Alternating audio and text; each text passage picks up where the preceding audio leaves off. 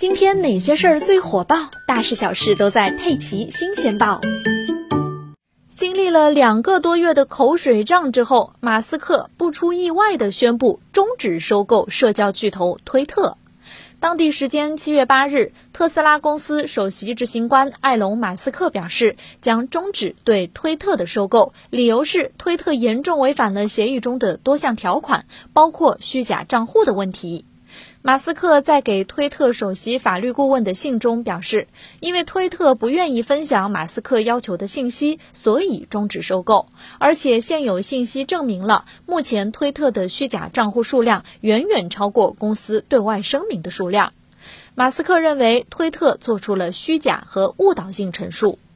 马斯克这番表态公布没多久，推特方面就立刻回击表示要将马斯克告上法庭。